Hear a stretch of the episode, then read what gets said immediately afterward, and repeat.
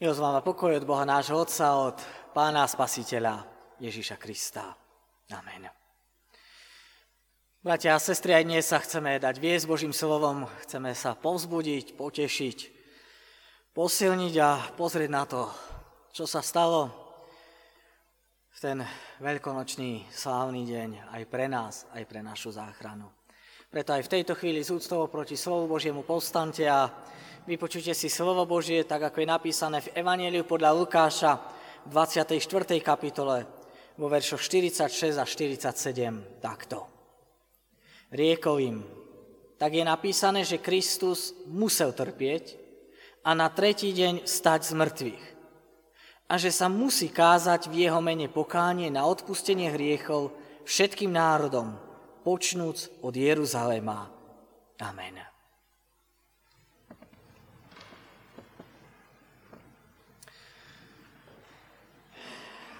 Niekedy mám možnosť rozprávať s mladými ľuďmi a keď sa dnes opýtate mladých ľudí, čím chcú byť, tak väčšina z nich má na to spoločnú odpoveď. Skoro všetci mladí ľudia chcú byť dôchodcami. Takže vy, čo ste starší, majú vám čo zavidieť. Ale jeden mladý muž eh, chcel trochu poprovokovať a tak mi povedal, že, že on by chcel byť Bohom. A keď som sa ho pýtal prečo, tak pohotovo odpovedal, pretože by nič nemusel robiť. Podobne ako dôchodca, že vraj, nie? Čiže odpovedal si podobne ako ostatní, ale on vedel, že tí, ktorí sú na dôchodku, nie je to až tak bez práce. Aj vedel, že majú mnohé starosti, mnohé problémy. Že nie vždy majú dostatok, že prežívajú choroby, ťažkosti, to všetko, čo je spojené s dôchodkovým vekom a preto byť Bohom, to je skutočne výhodná vec, keď človek nemusí nič robiť. Ale naozaj Pán Boh nič nemusí.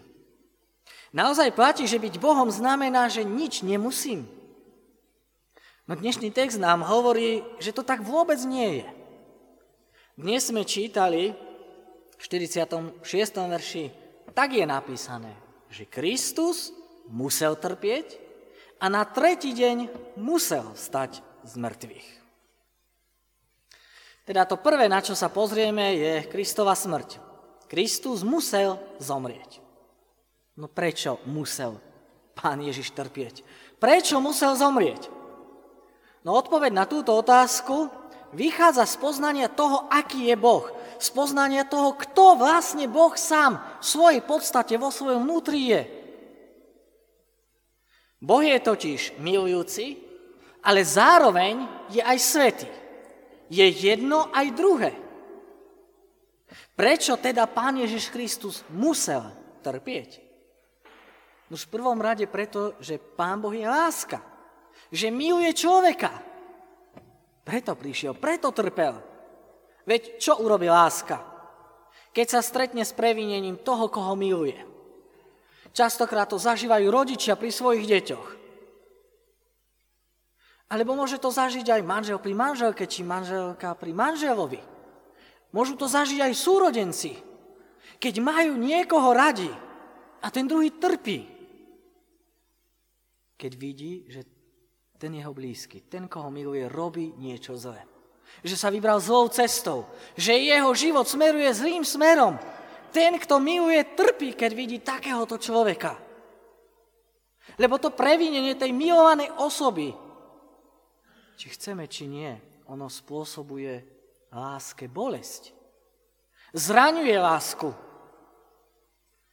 Láska má totiž v sebe ten zákon bolesti, zranenia, krvácania. Keď milovaná osoba ide zlou cestou, tak láska krváca, trpí. Dobre, ale možno sa pýtate, prečo má trpieť láska? Veď častokrát ten, ktorý miluje, je nevinný. A on trpí, pretože ten druhý robí chyby. A možno si poviete, no nech trpí vinný. Prečo by mal trpieť nevinný? Viete čo, bratia a sestry, skúste povedať matke, ktorej dieťa zlomilo jej srdce, Treba s tým, ako žije. tým, že matka vidí, že žije zle, že sa rúti do záhuby. Skúste toto povedať matke. Matka, to je nespravodlivé, aby si ty trpela. Nech trpí to dieťa. Veď ono si vybralo taký život. Ono si je samé na vine. Veď ono sa rozhodlo, že tak bude smerovať. Viete, čo vám takáto matka na to povie? No ako nemám trpieť, keď vidím, že moje dieťa trpí? Ako nemám trpieť, keď ono prežíva bolesť, keď sa rúti moje dieťa do záhuby? Materinské srdce jej nedovolí, aby len tak ľahostajne povedala, no dobré, veď to je tvoj život. Keď si sa rozhodol tak žiť, tak trp. Môžete uprieť matke alebo aj otcovi právo na toto utrpenie. Môžete chcieť od rodiča, aby netrpel previnením svojho dieťaťa, keď vidí, že to jeho dieťa si ničí život. No nie. A práve tak. Len v nekonečne väčšej miere presne toto platí vo vzťahu Boha k človeku. Pán Boh má srdce, ktoré miluje človeka. A keď sa jeho srdce stretne s previnením človeka, tak v jeho srdci sa rodí bolesť. Žiaľ, jeho to trápi, keď vidí, že my ľudia sa rútime do záhuby. Jeho to boli, keď vidí, ako žijeme. Presne tak, ako boli rodičov zbabraný život ich detí. Len mnoho násobne viac. Pretože keď my trpíme pre jedno, či pre dve, či pre tri svoje deti, Boh trpí pre nás všetkých biedných a hriešných ľudí. Ak my trpíme previnením možno jedného či viacerých detí, o čo väčšiu bolesť musí prežívať Boh, ktorý trpí previnením celého ľudstva? Bolesť, ktorú nám spôsobuje niekedy to naše dieťa je, bratia a sestry, ničím s porovnaním s bolesťou. S bolesťou, ktorú my spôsobujeme svojmu Bohu.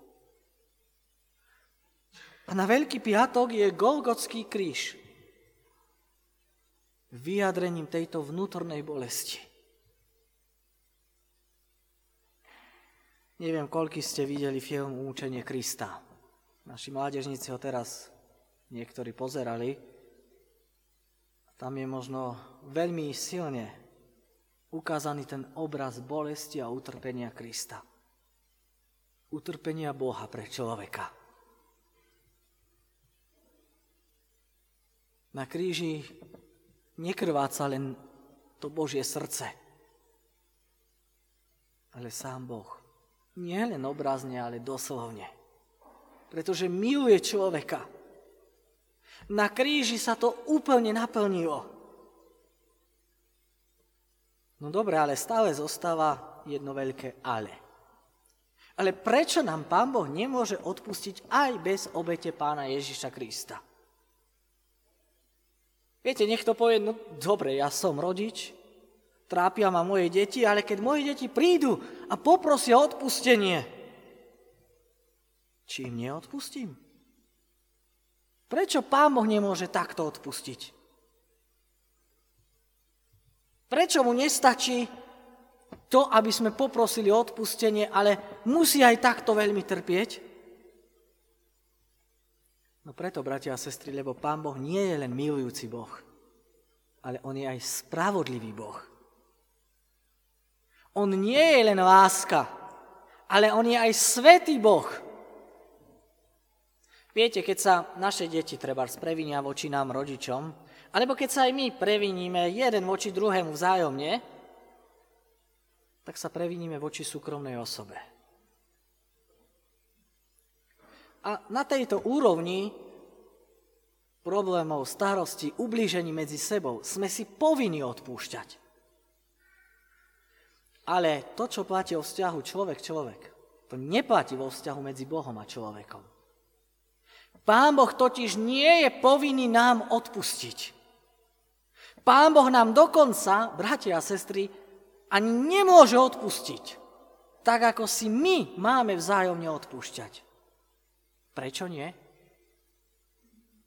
Pretože Pán Boh nie je súkromná osoba. On nie je len milujúci otec, on je aj spravodlivý sudca. Viete si to predstaviť?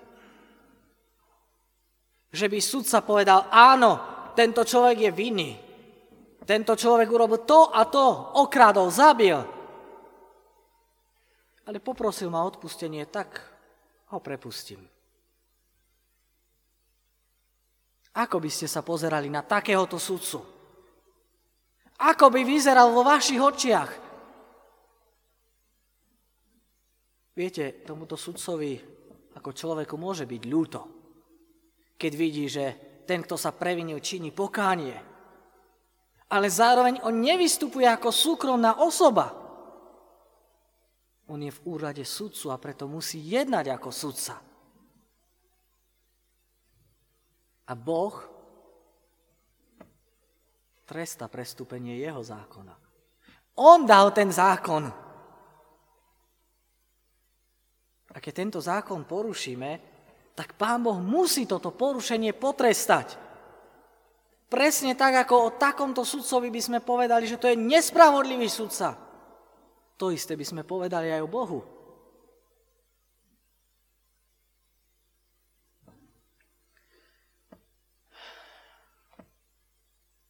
Asi si viete predstaviť. Ako by sme sa pozerali na sudcu, ktorý by vinného prepustil len tak, beztrestne na slobodu. Možno, že máte aj pocit, že častokrát sa to aj u nás na Slovensku deje. Ale súhlasíte s tým? Je podľa vás správne, keď vinný človek nie je potrestaný? Hriech, či chceme alebo nie, je porušenie Božieho zákona. A preto my nemôžeme chcieť od Pána Boha, aby nám odpustil bez potrestania toho priestupku. Pán Boh ako sudca musí dodržať zákon, ktorý sám dal. Ak my porušíme zákon, Boh musí vyniesť rozsudok. A Pán Boh ho aj vyniesol. Rozsudok, ktorý Pán Boh vyniesol ako sudca nad nami, znie vinný, odsudený hodný trestu smrti. My môžeme polemizovať s výškou trestu. Ale to nám nijako nepomôže. Pán Boh je totiž zákonodárca i sudca. On rozhoduje, aký trest si zaslúžime za hriech. Čo si teda zaslúžim? No peklo, väčšie zatratenie, väčšie zahynutie, väčšinu smrť. Tak toto jasne hovorí Božie slovo, že odmena, výplata za hriech je smrť. Takže, bratia a sestry, tu máme pred sebou milujúceho Boha, ktorého srdce pre náš hriech krváca. A zároveň tu máme spravodlivého Boha, ktorý musí potrestať hriech. Ale jeho spravodlivosť od nás žiada smrť. No ako Pán Boh vyrieši v sebe túto vnútornú dilému? Lebo viete, Pán Boh sa tu zrazu sám dostal do problému. On nás miluje, ale zároveň je spravodlivý. A nemôže odpustiť len tak, keď sám povedal, že odmena za hriech je smrť. Ako Boh vyriešil tento problém? Už odpovedou je kríž pána Ježiša Krista. Preto, bratia a sestry, Kristus musel zomrieť. Ale to druhé, čo vidíme, je to, že Kristus musel stať z mŕtvych. Teda on nie len, že musel zomrieť, ale on musel aj vstať z mŕtvych. Prečo musel stať z mŕtvych? Preto, lebo bez jeho vzkriesenia by sme my ľudia nevedeli, či tá jeho smrť na Veľký piatok na Golgote vôbec mala nejaký zmysel. Či sa tým vôbec niečo zmenilo, či sa tým niečo dosiahlo, či sa niečo vyriešilo. Či sa niečo pohlo k lepšiemu. Veď si uvedomme, ako vlastne Pán Ježiš Kristus zomrel. Zomrel ako popravený, zločinec, ako odsúdený. No dobre, ale viete, tak pred ním, aj tak po ňom zomrelo mnoho ľudí. Prečo by práve smrť tohto jedného mala byť iná ako smrť ostatných popravených ľudí? Prečo by práve smrť tohto jedného človeka mala mať význam, zmysel a dosah, dopad na môj, na tvoj život? Na nás, ktorí žijeme v úplne inom štáte, v úplne inej dobe. Áno, je pravda, že mnohí zomreli podobne, ako zomrel pán Ježiš. Ale bratia a sestry, nikto z týchto ľudí pred smrťou nepovedal, že na tretí deň stane z mŕtvych. Ale pán Ježiš to povedal. A ani nikto z nich na tretí deň nevstal z mŕtvych. Ale pán Ježiš stal. On musel vstať z mŕtvych, aby sa ukázal rozdiel medzi jeho smrťou a smrťou všetkých ostatných. Aby sa ukázalo, že jeho smrť má zástupný charakter, že on zomieral nie za seba, ale za nás, za mňa aj za teba. Že on tam niesol môj aj tvoj hriech. Bez skriesenia Ježiša Krista by jeho smrť bola ako každá iná. Ale to skriesenie, to slávne, víťazné vzkriesenie ukázalo, že jeho smrť bola jedinečná. Že tá jeho smrť mala úplne iný význam ako smrť mnohých, ktorí zomreli na kríži. Viete, ono je to asi tak, ako keď dnes napíšete nejaký list, nejaký doklad, musíte ho podpísať a opečiatkovať. Ak je to úradný doklad, aby mal svoju váhu. A tak obrazne povedané, vzkriesenie Krista je takou Božiou, Božou pečiatkou. Na to, čo Pán Ježiš urobil na Golgote. To Božie potvrdenie, áno, to platí.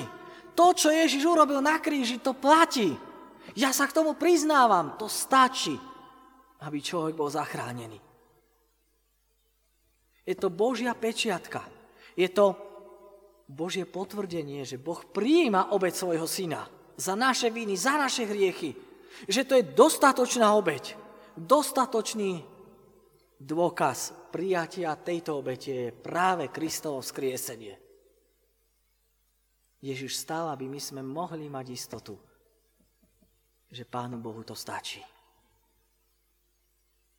Tomu, ktorému ľudia povedali nie, tomu Pán Boh tu hovorí svoje áno.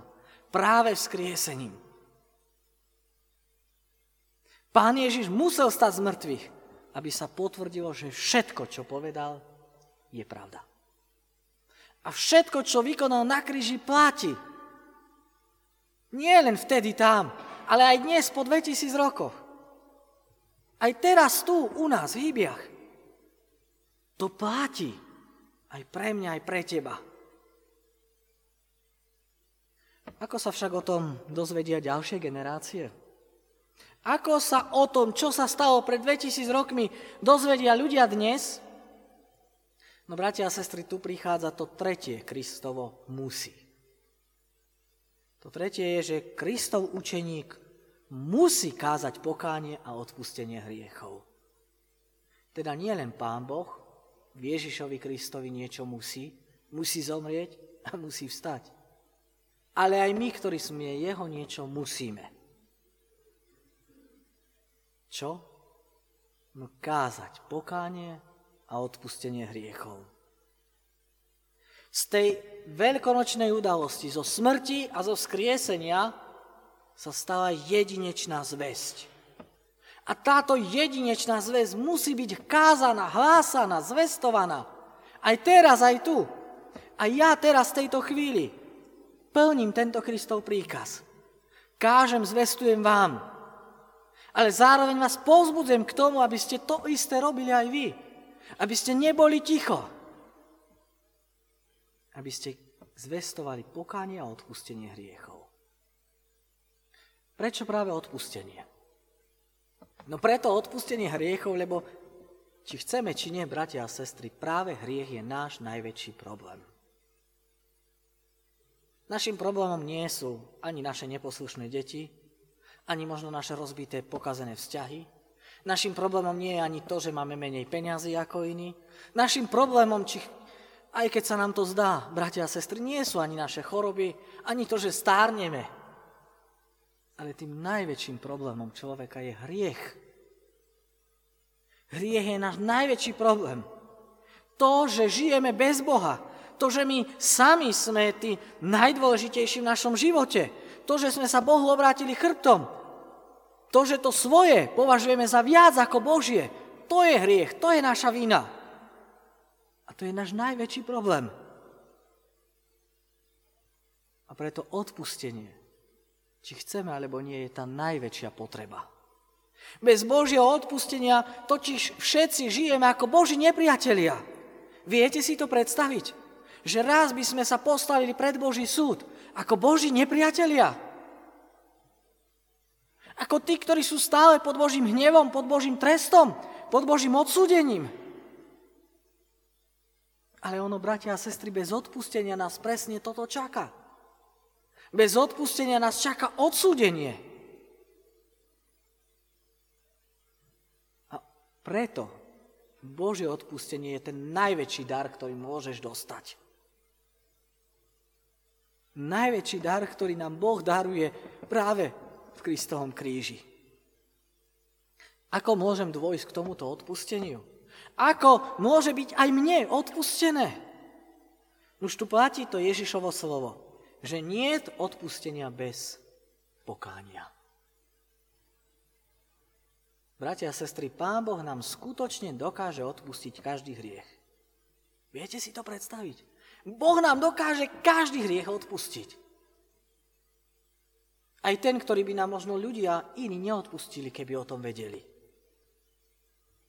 Ale pokánie nám Boh neodpustí.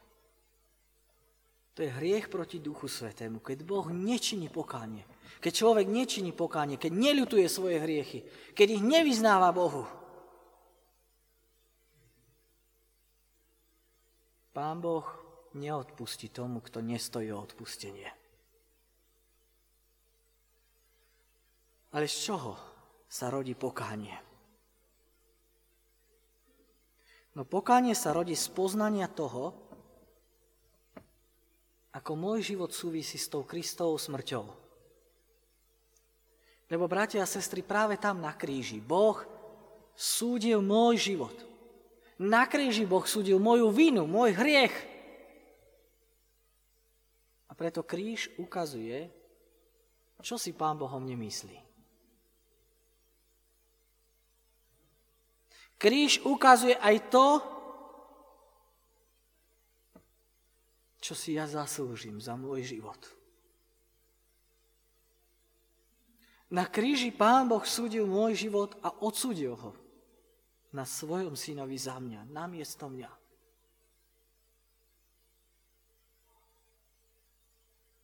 Ten film, ktorý som už spomenul, Umúčenie Krista, je dosť taký brutálny obraz toho, ako Ježišova smrť vyzerala.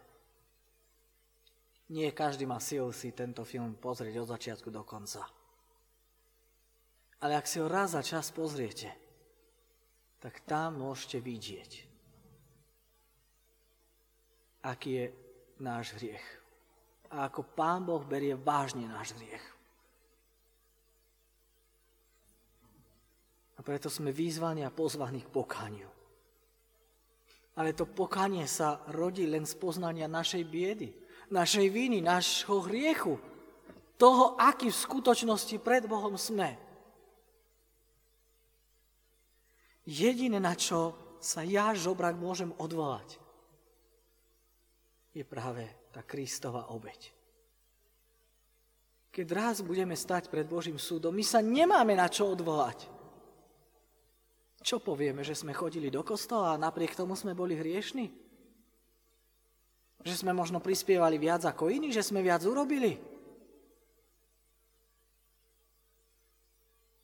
Ako by to vyzeralo, keby sme ukázali naše dobré skutky a Pán Boh by ich dal na váhu a na druhú stranu by dal naše hriechy? Viete, my nemáme sa na čo odvolať. Jedine na obeď Krista. Jedine na to, že áno, Bože, ja si zaslúžim. Aj trest, aj smrť ale za mňa už zomrel tvoj syn. A práve toto poznanie biedy a prázdnoty ale aj toho, čím muselo byť zaplatené, je pokorujúce, ale zároveň je to zachraňujúce poznanie. Ak toto spoznáš, budeš zachránený. Ako si na tom pred Bohom? Ako si na tom teraz? Hriešni sme všetci. Ale dôležité je to, či činíme pokánie. Lebo každý jeden hriech sa odpustí. Ale pokánie sa neodpustí. A preto nech ten, ktorý kvôli nám zomre aj stal, je nám milostivý aj dnes, aj teraz, z tejto chvíli na tomto mieste. Amen.